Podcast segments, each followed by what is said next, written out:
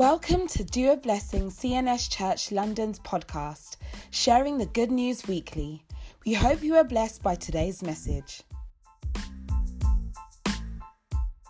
Bless your name for what you're doing. We thank you for what you will do.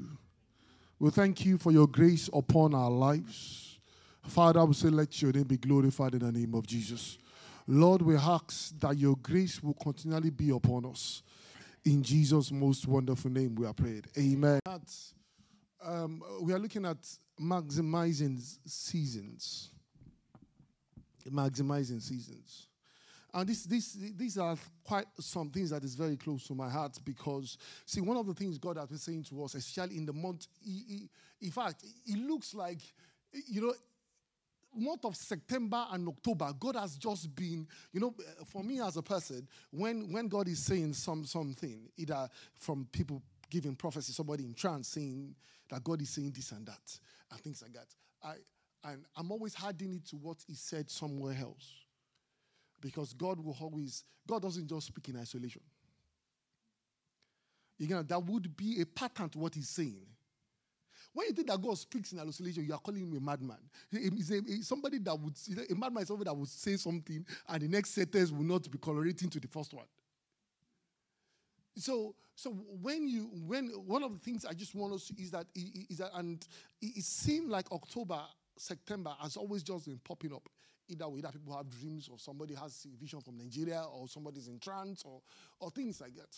So, so you know, and, and one of the things that is important, especially when people are around this kind of season, is, is knowing how to maximize God's presence. Is knowing how to maximize God's presence.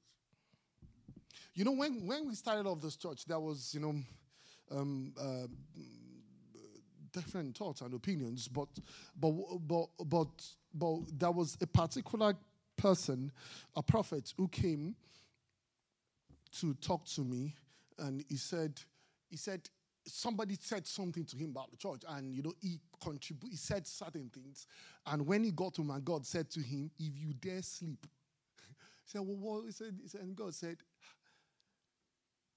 "Go and meet." That boy and confess whatever you said. So he came and we're talking.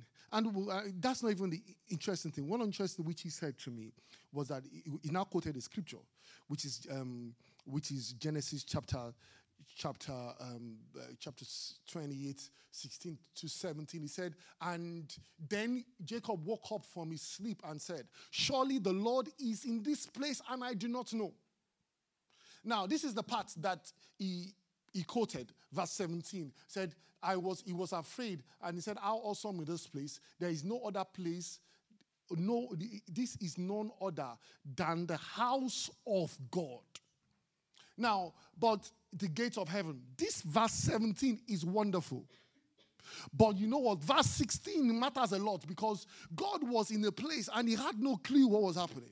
Then I was saying, then, then in as much as he was saying that, you know, this is the scripture that God gave him, God has already spoken ahead of time. If you, if you notice the previous, the, uh, uh, previous location, when you come, there's a sign somewhere at the, at the door that says that this is the house of God, the gates of heaven. So I showed him, I said, you know, this is what God is saying. God is just one.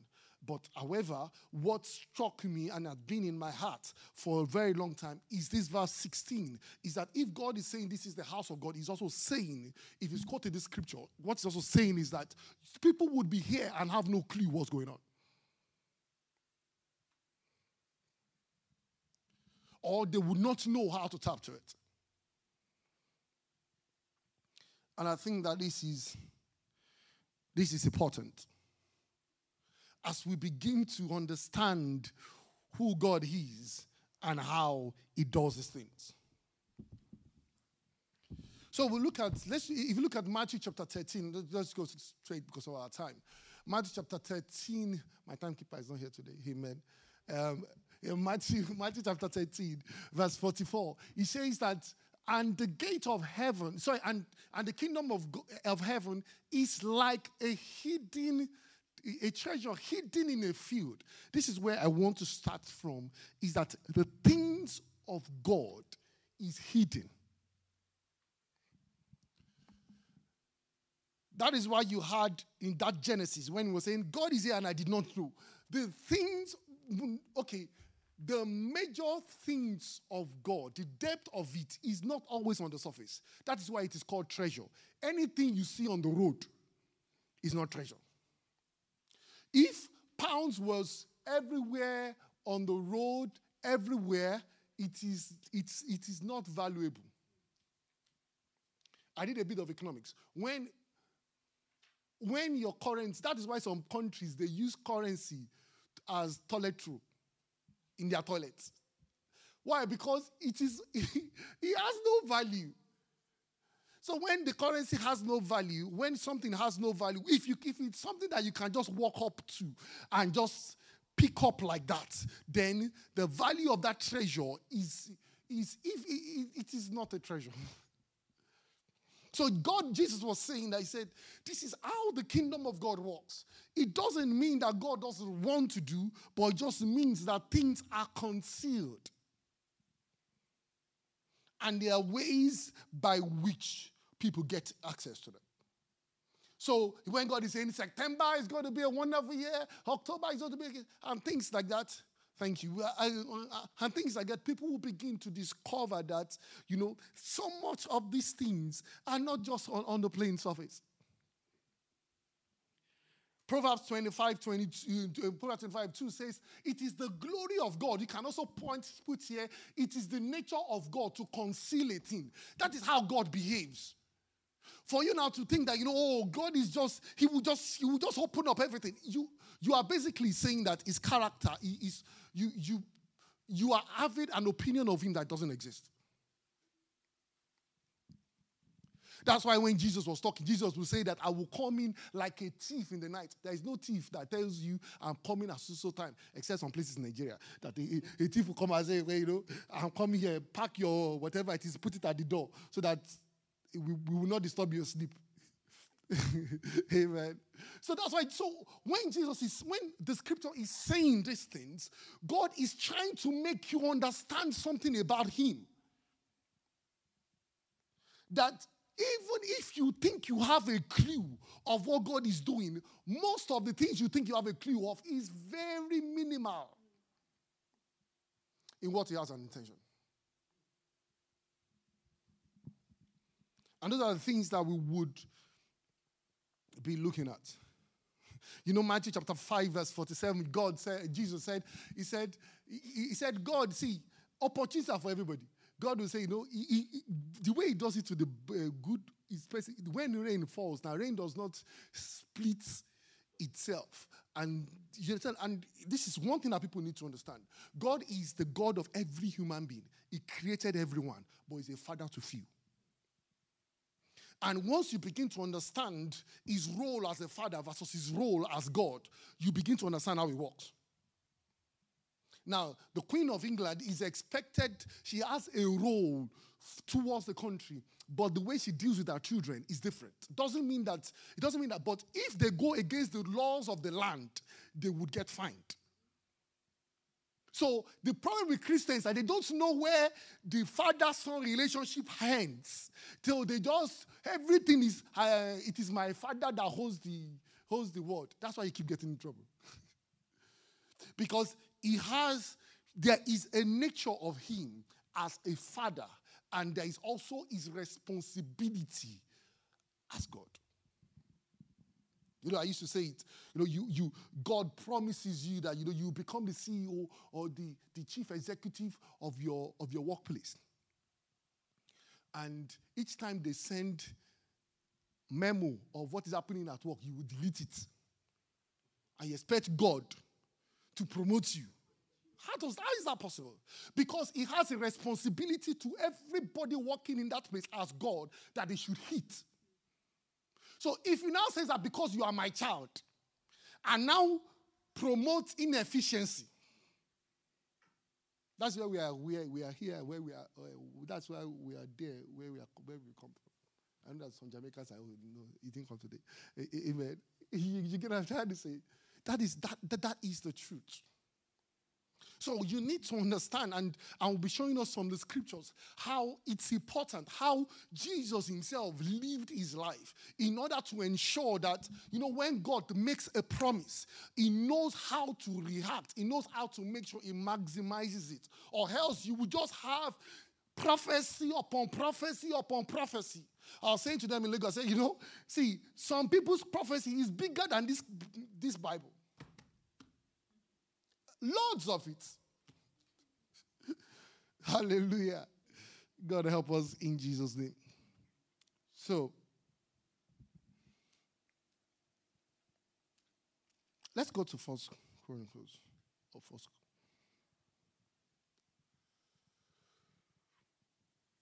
Now, I just want to, if we can have a look at this. This scripture is, is quite longer than I just kind of pulled that bit out. It's like David was, was arranging people for war and things he wanted to do. Now, please, if you look at this, let's just, just for time's sake. Verse 31 says, And half of the tribe of Manasseh, 18,000, who were, who were designated by name, sorry, by name to come and to come and make David king. Now, verse 32 the sons of Issachar uh, who understood the times and know what Israel ought to do, and their chiefs were 200, and all the brethren were, um, that, that were commanded. Zeb, um, Zebulon had 52, uh, 50,000, and they, were, they, were, they all went out to battle. Experts with all weapons of war and things like that. Now, if you look at these numbers, you have 52,000 here. You have 18,000 there. Just have 200. These people had a different skill. The skill was that they understand things and they know what to do. These ones are 50,000, they call they, they are experts in war. You know, they used to call them, uh, they used to say in our, where we come from, Yamtu Yamutu. You know, when they tell the grand, uh, Zomara, they just, just go. you understand what I'm trying to say? And they kill them in their multitudes. So what I'm trying to point out to you is this. Is that yeah, is an it, it is key. The Bible place, places value on not only understanding things, but knowing how to react to them. How to react to them. Now, if you go to Luke chapter 1, just next scriptures, Luke chapter, no, yeah. Luke chapter 1, verse 80. This is about John the Baptist. Do you know that John the Baptist was, when he was born, he was, at the time he was taken to, he was in the wilderness for years. But because he was in the wilderness, the Bible says, so the boy grew and became strong in the spirit. You think that because he became strong in the spirit, God will say, okay, it is time for ministry. The Bible says, but he was still in the he was in the desert still. Oh, sorry, till the day of his manifestation. So this guy was very powerful. It was God had groomed him, but God was saying, you know what, you will stay in the desert for now. One thing you need to know is that God is not, is not in a hurry. God is interested in quality rather than the quantity. So God is saying, no, I know this boy spent at least on the average of our 20, maybe 20 years in the wilderness or 15 years in the wilderness because it takes 30, they have to be 30 before the, the manifestation time comes. But in that place, as, as powerful as the power was rushing inside his body, it was in the desert. Who was he preaching to? Hands. When Jesus was Jesus also, the same thing you had, we, they were killing people in, uh, what's it called now, in, in e- Egypt. People were dying on a daily basis. God did not say, okay, because people are dying, yeah, Moses, go and start work. it took him out for another 40 years because character had to be built. Does that make sense? God help us in Jesus' name. Now, go back to that Romans chapter 12. Thank you. He says, I beseech you, brethren, by the mercies of God, that you present your bodies as a holy and acceptable sacrifice, which is a reasonable service. He said, Do not be conformed to this world, but by the renewing of your mind, that you may prove what is good and acceptable, uh, and acceptable and the perfect will of God. The only way you can discern things going on is the how well your body, your mind is developed, how well you can put yourself under control. That is why he said, sacrifice first before you can know what to do at a particular time. Before you can know what to do at a particular time. And I'll give us a couple of examples as we go through it. One is David. Samuel chapter 1. He says, And Samuel took the horn and anointed David in the midst of his brothers. And the Spirit of the Lord came upon him from that day forward. So, as soon as that oil came upon David, David was already powerful. And the Bible says that so he went and went to Ramah. Yes, let's go to next one, please. 18. Now, I'm just keeping that scriptures for us, just, just have um, an overview of it. He says, Then one of the servants said, Look, I have seen the sons, eh, eh, a son of Jesse, who is skillful in playing, mighty man of valor, and a man of war, prudent in speech and handsome. And the Lord look at the way it is set. The first, the last thing they, are, they noticed was the anointing. The first few things they noticed was his character. No matter how God anointed him, the thing that will open door for him is not anointing. It is his character. So at times when God is saying, you see, there are opportunities that fly by people like this, and they have no clue because they are still expecting God to show them by the Spirit. That's why I started by saying this is the nature of God. When when Samuel was going to leave him, Samuel did not say, you know, you have to go and serve somewhere. He didn't say that, he just anointed him. David knew he was king because there are only two people that they anoint in the Old Testament the prophets and the kings. So the fact that when Samuel anointed, Samuel did not say, Yeah, come, let us go to the tabernacle. That means he's anointed for king for, for rulership. Now, if you go on to the next verse 21, he said, So David came to Saul, and he stood before him, and he loved him greatly, and he became his armor bearer. One of the things that you need to understand is that, and I would, I would, I will use Jesus as, as an example as we draw this to a close.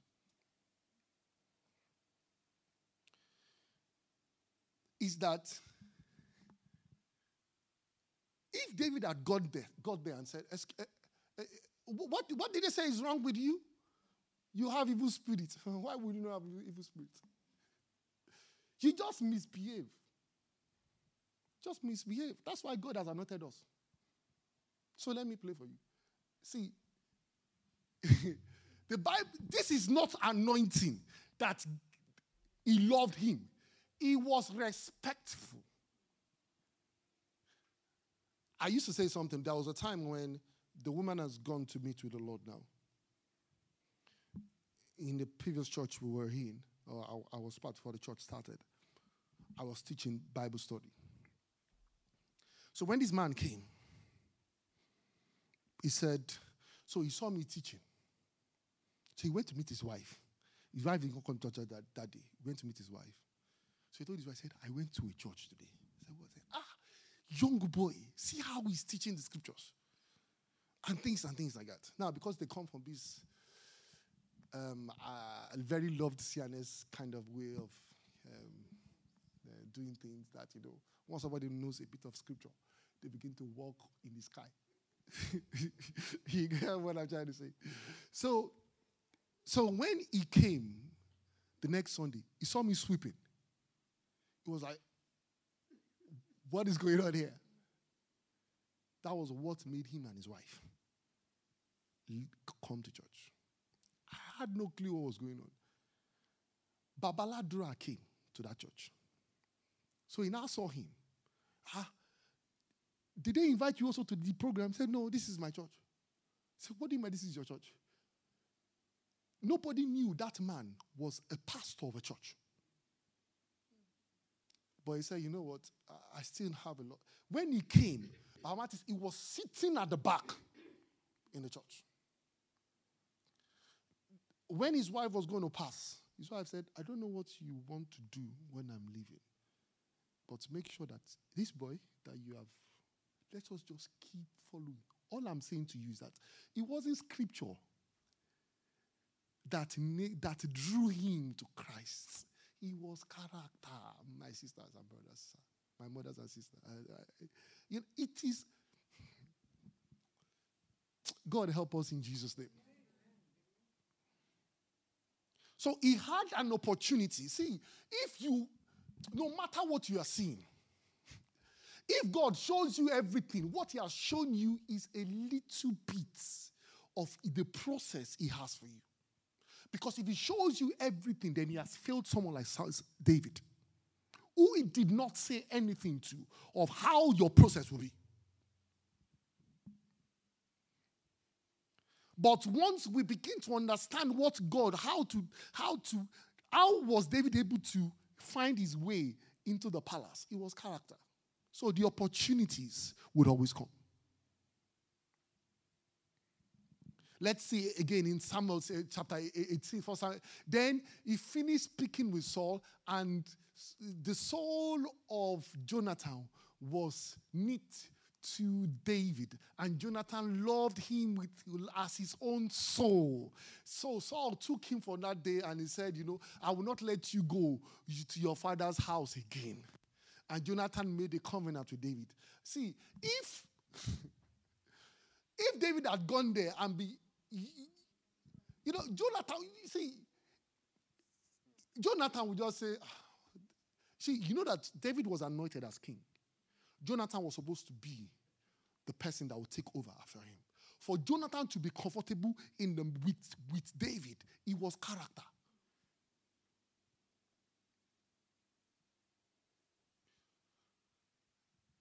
let's um, let's read on. He said, and then it took us, and, and so the Bible says, verse 5. So David went wherever Saul sent him to. He behaved wisely. This is the same boy that was anointed. He had a clue that God had called him. He said, Go and do this. He said, Wait, wait, wait, wait, what, what, what, what are you talking about here? you know, this is the challenge about scriptures. People read a lot of things and we don't try to read things properly in the context. That's why no matter how much prayers, you know, like I used to say to people, people say, Solomon prayed for wisdom. Oh, yeah, close your eyes and pray for wisdom. God help us. All those prayers. When Solomon prayed for wisdom, asked for wisdom, Solomon was sleeping. It was in his sleep that God came to meet him and said, What do you want? If God come to meet you in your own sleep, what will you ask for?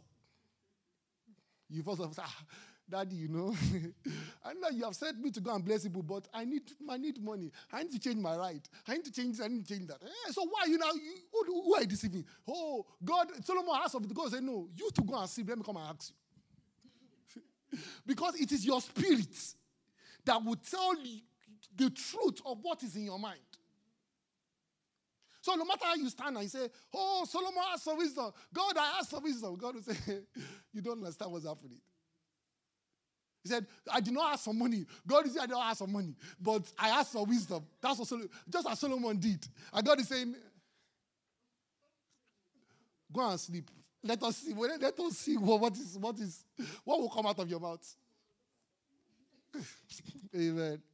See, there are some things that we engage in as Christians. We quote scriptures and we pray, and God just saying, Gabriel, when they are ready, let us let us come back. God help us in Jesus' name. So, first Samuel, let's just read. So you, you see a part whereby David Saul wanted to kill David. If David had not built a relationship with Jonathan, that king he wants to become, he will never be it. Why? Because Saul will have killed him. The Bible says that, and David, David, uh, sorry, and, and now Saul spoke to Jonathan and he said, uh, Saul spoke to Jonathan, his son, and to all his servants that they should kill David. But Jonathan said, but, but Jonathan, Saul's son, delighted greatly in David. So Jonathan told David, saying, My father seeks to kill you. Therefore, please guard yourself until morning. Stay in a secret place. I will go out and stand beside my father in the field where in the field where you are, and I'll speak with my father about you. Uh, then, then I would observe what he will tell me. It was relationship. If David had been carrying anointing, he would have been dead. Because he burns bridges, he, he, sorry, because, you know, these are biblical principles that we need to understand as we go on as a Christian in order to get to where God, God, God has called you to be. May God grant us understanding in the name of Jesus Christ. You have someone like Zacchaeus. The Bible says he was a tax collector and a rich man. You know, for him to climb the tree is as if Bill Gates is sitting, or uh, which one? Uh, Richard Branson in London, or Alan Sugar and somebody, a carpenter's boy is coming, and he now climbs on the tree to and see. He will have said, Excuse me. Um, give him the car, let him come around and see me. You know, at times we read scriptures, we don't. the Bible says he was a rich man and he was the head of all the tax collectors. So he had money. But he went on the tree, and Jesus said, You know what? I've seen you. Why did he not miss his opportunity? Character. Character is person. See, one of the things why I'm so passionate about these things is that, you know, I was, when I was in, in uni then, um, in Osu, one of my friends went to redemption camp. And he came back, he said, Ah, Bayo, I saw buildings. Oh, CRS doesn't have anything. Hey, and things like that. And because many years before, I'd had a dream. And I, in that dream, I came out, summary of it, I came out singing a song which sings I would build God's house, I will build God's house. Solomon built his own, I will build mine. I was just, just entering high station then. So when he said it, about three, four years, it, it grieved my spirit. I went out, I was praying. God, I need you to use me to build mighty buildings for you. He said to me that morning, Don't build me build buildings, build me people. So when you build people, they will build my kingdom. If you build buildings now, one day it will be empty because the people will not be there. So, but when you build them, they would eventually. When David built, David was not the person that built the, temp, the, the tabernacle. They call it tabernacle of David. But David was the person that built tabernacle. It wasn't even Solomon. It was people that David influenced their lives that brought gifts to contribute to that, to that building. So David built people, and people built God. God showed David. Does that make sense? So God help us in Jesus' name. So as we, it's just important that, you know, as this is Samuel, and you will see it also in Jesus. The Bible says he grew in stature, in favor before the Lord and men.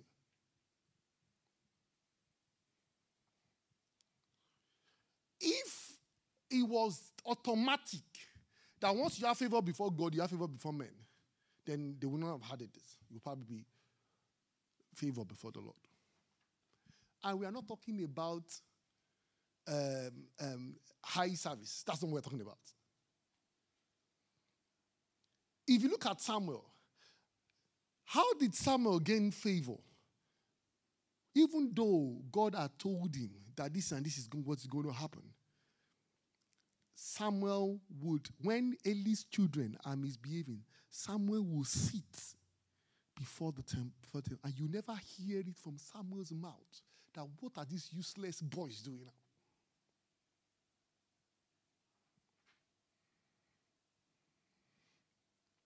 Even when, you know, when Eli called Samuel, sorry, when God called Samuel, how many times did God call him? Three times. When Samuel had God the first time, he went Eli. And this will teach us, I hope we understand how God works. Eli said, No, don't worry, go and sleep. If you were God, what will you do the second time?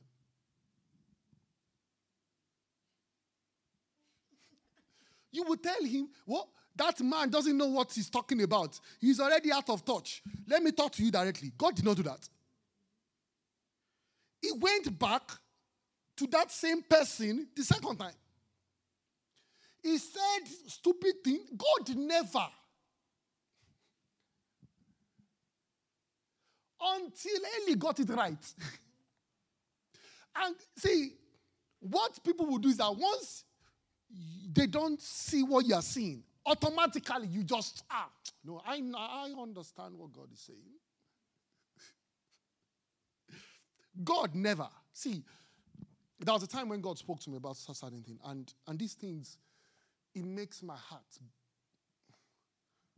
jump. And he has been something that is, you know, God told me, but I said, somebody will come and say, This is what I've said to them. Said, Do not argue with them. Tell them that you have had, that you should go and do what they told the God has said. He said, But I want you to know I have not spoken.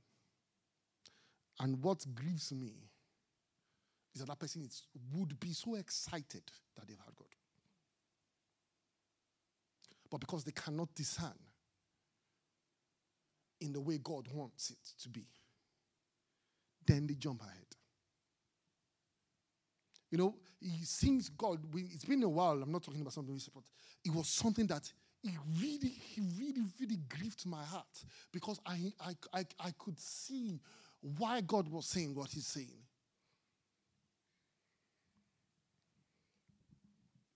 May God help us to understand His word in Jesus' name. Now, see, there is difference between having opportunity and being an opportunist.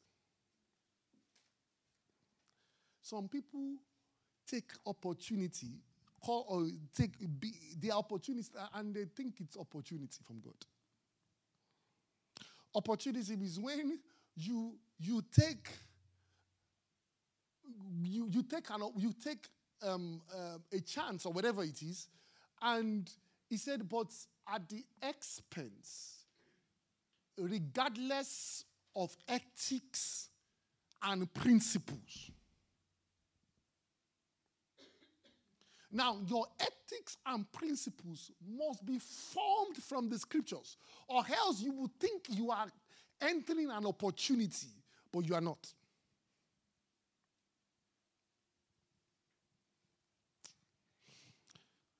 May God help us in Jesus' name. Now, let's just quickly look at a couple of scriptures and I would hand it down. Sorry. Amen. So, if you go to Luke chapter 2, Luke chapter 2. And I'd love to have. Um, do we have 52? Verse 52. No, verse 52 was supposed to be before that. Don't worry. Luke chapter 2, verse 52. Verse 52 says, Now, the same thing we read about Samuel. Jesus increased in wisdom and in stature and in stature and in favor with God and man. and in favor with God and man. That's Jesus himself. That is verse 52. If you go to verse 51, it now says that he went home with his parents and he, he was subject to them.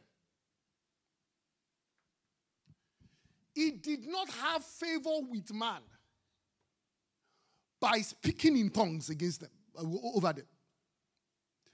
He went because his opportunity was embedded in these principles that we are talking about. In fact, in verse 46 to 47, the Bible says that when Jesus, after three days in the temple, now, just for us to kind of have an understanding, you know, you read these things and people talk about this that, you know, when Jesus was going to the temple, his mothers and fathers, they lost him. Oh, pray, may you not lose your blessing. This kind of stuff. It's great. but let me just tell you what, what, what actually happened. And this is why when you, when you, when you, when you try to read scriptures and understand the setting, it, it comes, is that the Bible says Jesus was 12. And there's something they do in the Jewish tradition up to now. They call it bar, uh, bar mitzvah. Bar mitzvah. So basically, that means that that boy is, is becoming matured. So what happens is that the mother takes the child. In those days, the mothers will go ahead. The fathers will come after. So they may go a day before so that when the father get there and they are hungry, the food is ready. So it's not that they are coming there and I say, "Where's my food?" I say, ah, "We are, we are just working together." No, that we that would have our food. You know what I'm trying to say, and you know, and you know that is how the culture is. Then, so if there is bomb on the road, they will have the wife will have first of all. Okay. Hallelujah. God help us in Jesus' name. So, so basically, so because the boy was still young, he wasn't following the father to the temple. So the boy took, the father took, the mother would take the boy to the temple. And after bar mitzvah, he comes back with the father. So it wasn't that they were together and they can't find him. So the mother, the father was thinking, oh, this boy, he, he loves his mom. He must have followed his mom. That was why when they got home, they asked where is the boy? I didn't know where he's because the, the wife was saying, I thought he's mitzvah, he should be coming with you. And like, well, you know your boy always like you, so he should you probably you, he probably doesn't care about bar mitzvah. He would have probably followed me home. But the tradition is that once bar mitzvah is done, the boy is brought into manhood, then it follows the father. So that was what happened. Hallelujah. Amen. So they were not careless. so to say. It was just the way the culture was. Now, but what I'm trying to point out is this the Bible says, now Jesus, after three days, they found him in the temple, sitting in the midst of teachers, both listening and asking questions. Please show me the place where you hear that Jesus was teaching.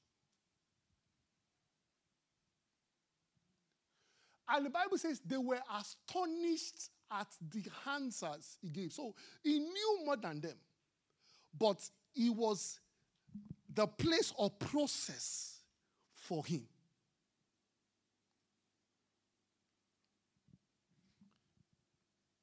When the first miracle of Jesus, John chapter um, 2, was in Canaan.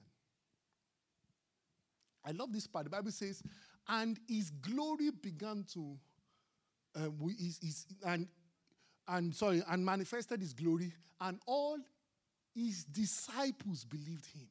So that means that this miracle is key. Question Why did God not tell Jesus that you needed to do miracle in Canaan? Why was it after this? Well, no, I don't think. I just prayed this morning. God would have told me if it is time. But God, even his own son, he hid it in the test of his character. If he had failed that test, the opportunity would have come and gone.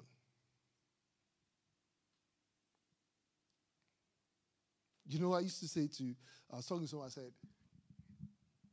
one of the challenges we have as Christians is that we are, we are, we, we are, we have a mindset that when you do this, God does that. But most of the time, what God uses most is what in the secular world they will call it um, um, what's it called? Um, I just thought about it now, sorry. But when transferable skills. That's how God works. Somebody was talk, talking to me about sex before marriage and things like that. I said, but somebody was telling her that, you know, um, but everybody's having sex before marriage. And nothing is bad. The marriage is wonderful. And I said, okay. I said, the problem is that you're thinking that there has to be a problem in the marriage. But could it be that God is saying, this person has the ability to withstand pressure? So, when I'm going to get somebody to lead a church that has billionaires and he has is is driving a bicycle, he will not turn that service to raising money. Because no matter what he sees, he's not with. Why? Because the ability has been tested. So I said to her, I said, that is the challenge that people are having because, okay, this is the way you see it in the Bible. Please tell me what qualification did David have to lead Israel? Jesus, God said, I can see how he's leading goat, an animal. He can hit people. Please, how does human beings have anything to do with goats? but patience and the ability to sacrifice his life for them. That was what God saw. Transferable skills. So, you know, at times, I was saying so, I said, one of the places where God trains people is marriage. It is, it is training ground. It is where, that is the only place you can, you know, if you can see vision now and you, you are seeing vision, but the person now be annoys you, the ability to see correct vision will be will be tested. That is where God is grooming you. That is why most of the time when you see the priest, the Levite, he will say, "No, I want it. It's a family thing." When he, he, he wants to get a, um, a bishop, he said, "No, no, no, no. This is how you get them." if they can perform well at home. Because that is where pressure is. That is where you go, somebody will annoy you and you have to pray with them in the morning. And you have to pray with a clean mind. that is that is the place of training. You know, you can you go, oh God. You can go and say, No, ah, I, am not praying. I'm not praying. Why? He has you. But the same person that you would, you, you know, and your progress is in their hand. That is why those things are training ground for God. Because people don't know where God trains his people. People think that the way God trains them, it is, it is, on, it is in the glare of. God doesn't train people in, in, in the open. Show me which one in the scripture that you see that God trained people in the open. It is in the places where they don't see. Where was God training? David said, God trained my hand to be able to fight battle. Where did he train him? It was when he saw lion coming. He, David could have said, Well, excuse me, here, you know, my daddy did not send me here to come and die. I can't come and die for animal. My life is more valuable. I know my future. But God was using those opportunities for him to get trained. No. Somebody annoys you now. It's happened to me also. Somebody annoys you now in, in, in, in, the house and you, and you just walk out and you want to, and God said, No, you will go back in there. And, you know, at times you would say, Sorry. God would say, No. Say it because I said you are wrong. Not because I am not, you know. it's not that are you wrong or right. He said, I am saying you are wrong. So, on that basis, show me that you are wrong by saying you are sorry.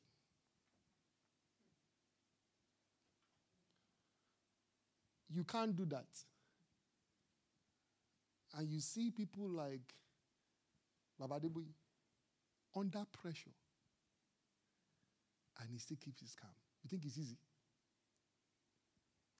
But when they're supposed to, when you're supposed to get training, ah, sir, no, no, no, God, this is this is what actually happened. Because I, I, I didn't ask you what happened. I said, I have made up my mind that you are wrong. You know, that is where God trains people. When you want to say something out of your mind, it's already here. And God is saying, shut up. and you are, you, you are, you, you, are shaking on the spot. God say, no, keep quiet. Then you get to a point where you now push something so that, you know, to, we say we are expressing hunger and things like that. You have faith. Because what he, God has no relevance to what happened. He's training you to the day where you will stand up to preach somewhere and somebody will slap you and you still have to call them and pray for them.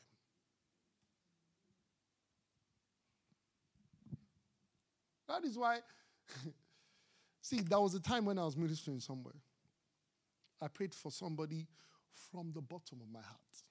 Heaven knows that day my heart was, you know, and and the person, and I had the story from somewhere that I did something in the process of prayer, and I was like, I had to call up and said, I was so much boiling, and I wanted to go and minister. I'll never forget that my dad said, This is the test of ministry. You go in there, you minister with all your hearts because their soul matters. And when you see that person, bless them from the bottom of your heart. Don't hold anything against them. This is your training ground.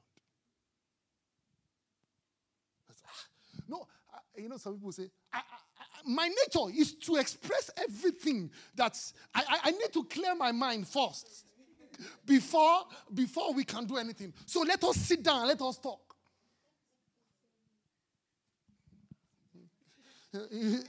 You know? Ah people are missing training opportunities before god.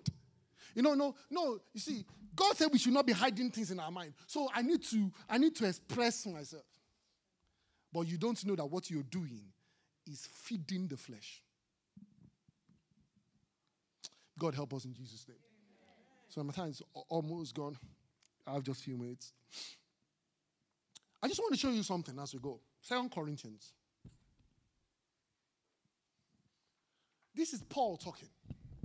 Please, if you, he said, When I came to the city of Troas to preach the good news of Christ, the Lord, please take note of this.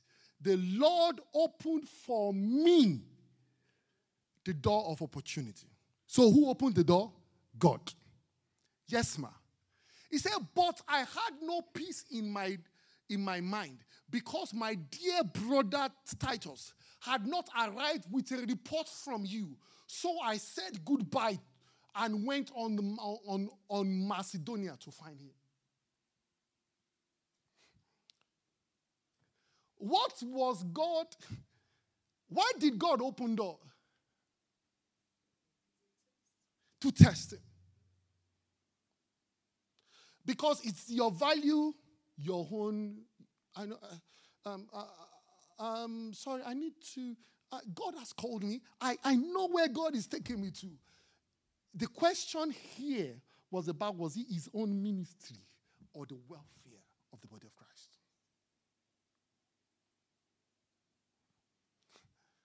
See, I, I, I, before one of God help us. Before I left the place where we were before, I was, everyone is my weakness. I was praying on a daily basis God, who is the person that you are sending to take over this role? This place cannot be left. No, God has, ah, He has called me, excuse me, He has called me. I need to move on.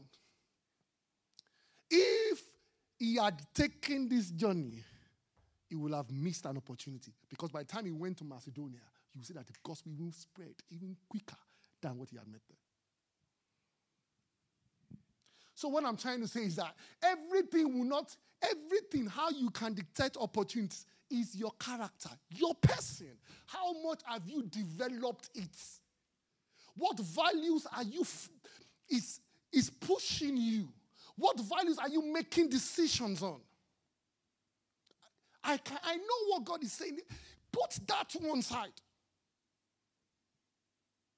Because I've seen, I've seen people in my short journey with God who I can't confirm it, and you put your hand on your head and you're thinking.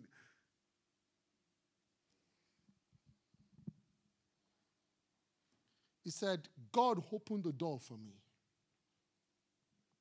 But because the church had a need, Corinth had a need. There was issues, if you read the book of Corinth, there were so many issues there. And the souls matter to him than what he gets somewhere else.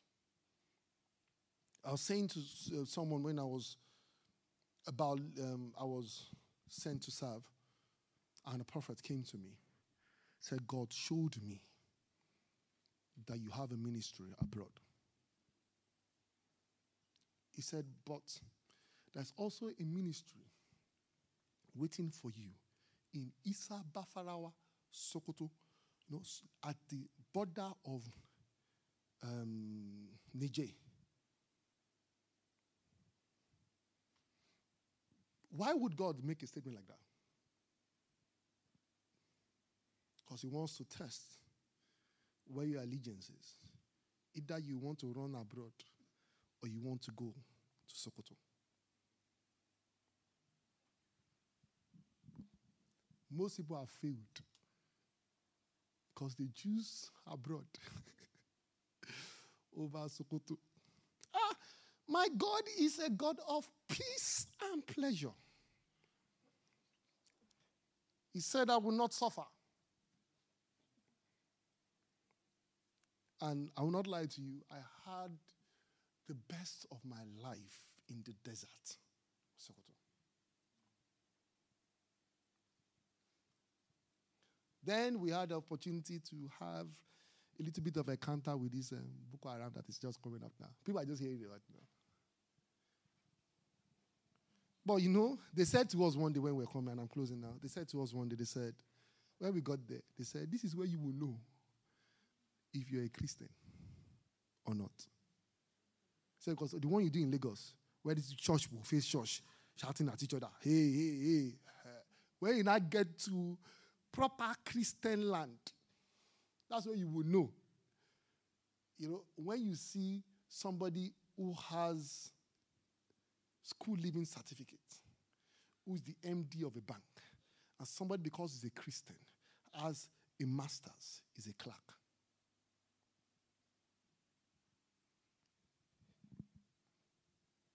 You think that they are not praying. Or God is not there. That is ministry.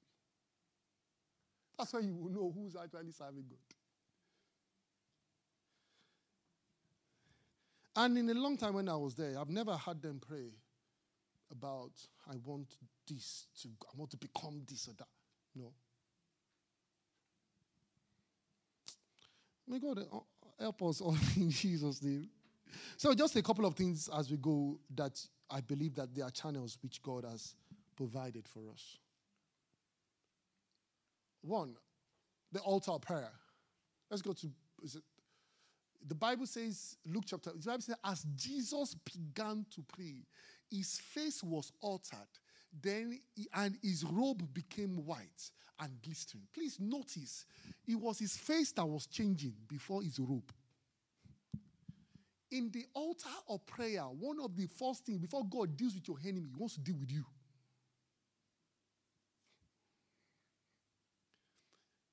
His first interest is to make sure that you become a better person as you grow so that opportunities will not be passing you by.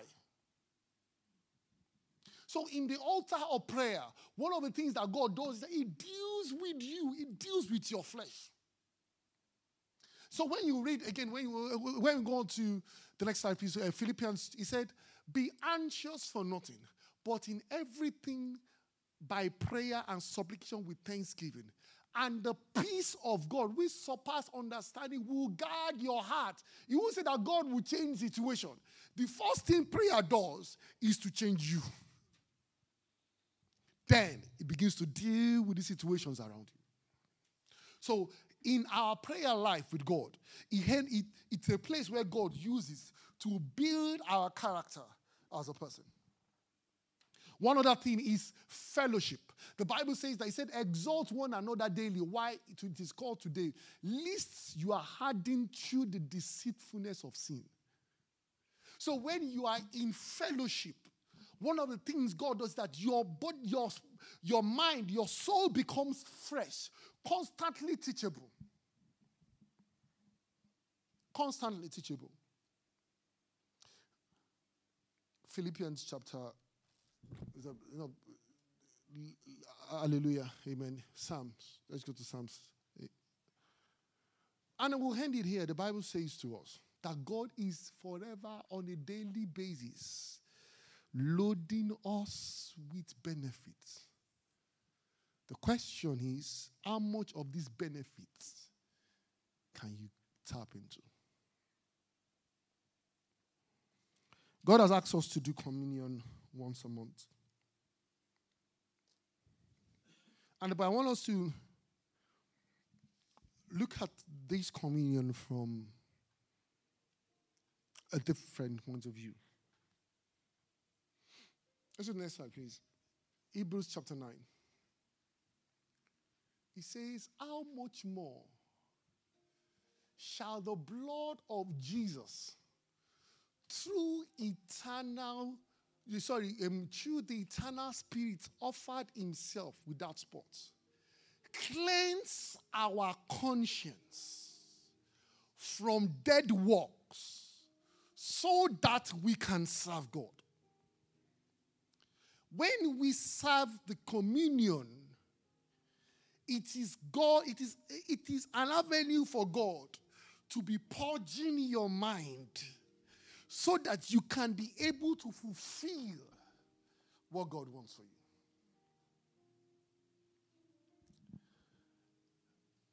You know what my mom used to say to me? The day you do something bad and you don't feel wrong in your heart, your journey before God is gone a long time. That is why, as Christians, one of the greatest assets you have is your conscience. Even when everybody is saying to you, oh, that is right, your conscience is saying, I think it's a bit wrong. There are times when, I, when, when, when I'm preaching or when I want to preach and I'm plan, what I'm saying, see, it is your conscience that will differentiate between what is good and the perfect will of God. Something may be right, but your conscience will ask you, why are you saying what you're saying? You have not lied.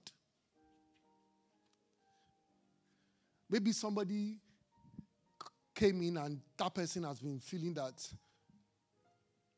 you have not, you, you would not, or maybe somebody has a problem, whatever it is, just give it as an example.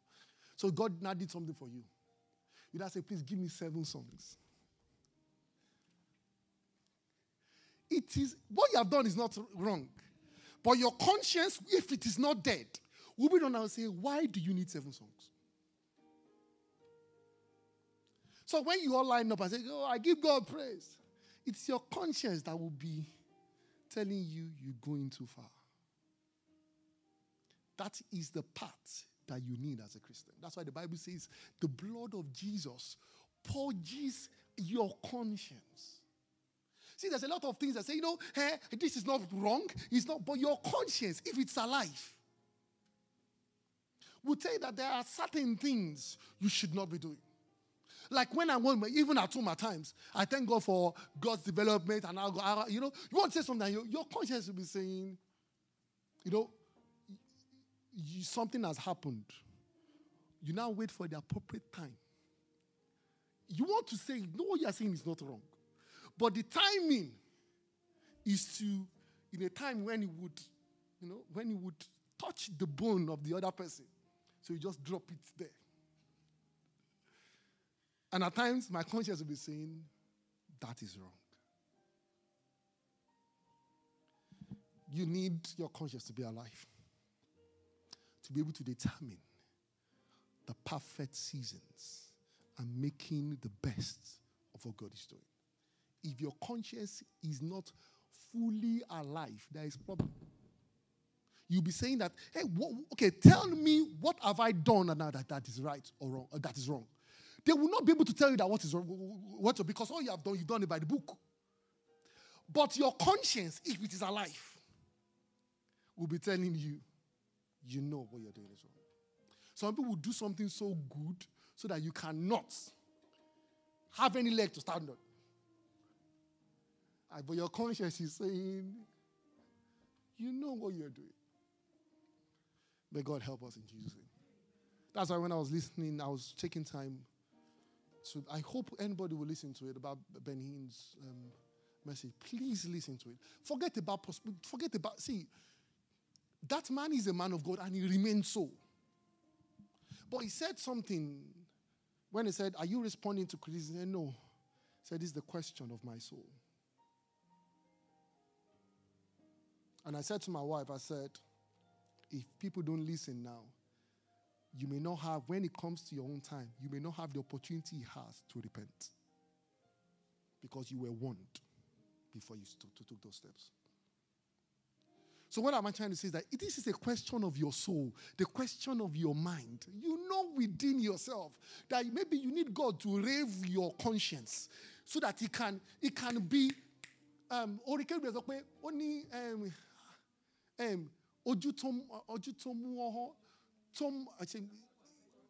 tó mọ̀ pé ẹ̀ṣẹ̀ ń súnmọ́lé tó rí bí èṣù ń sá. Let us stand up, please.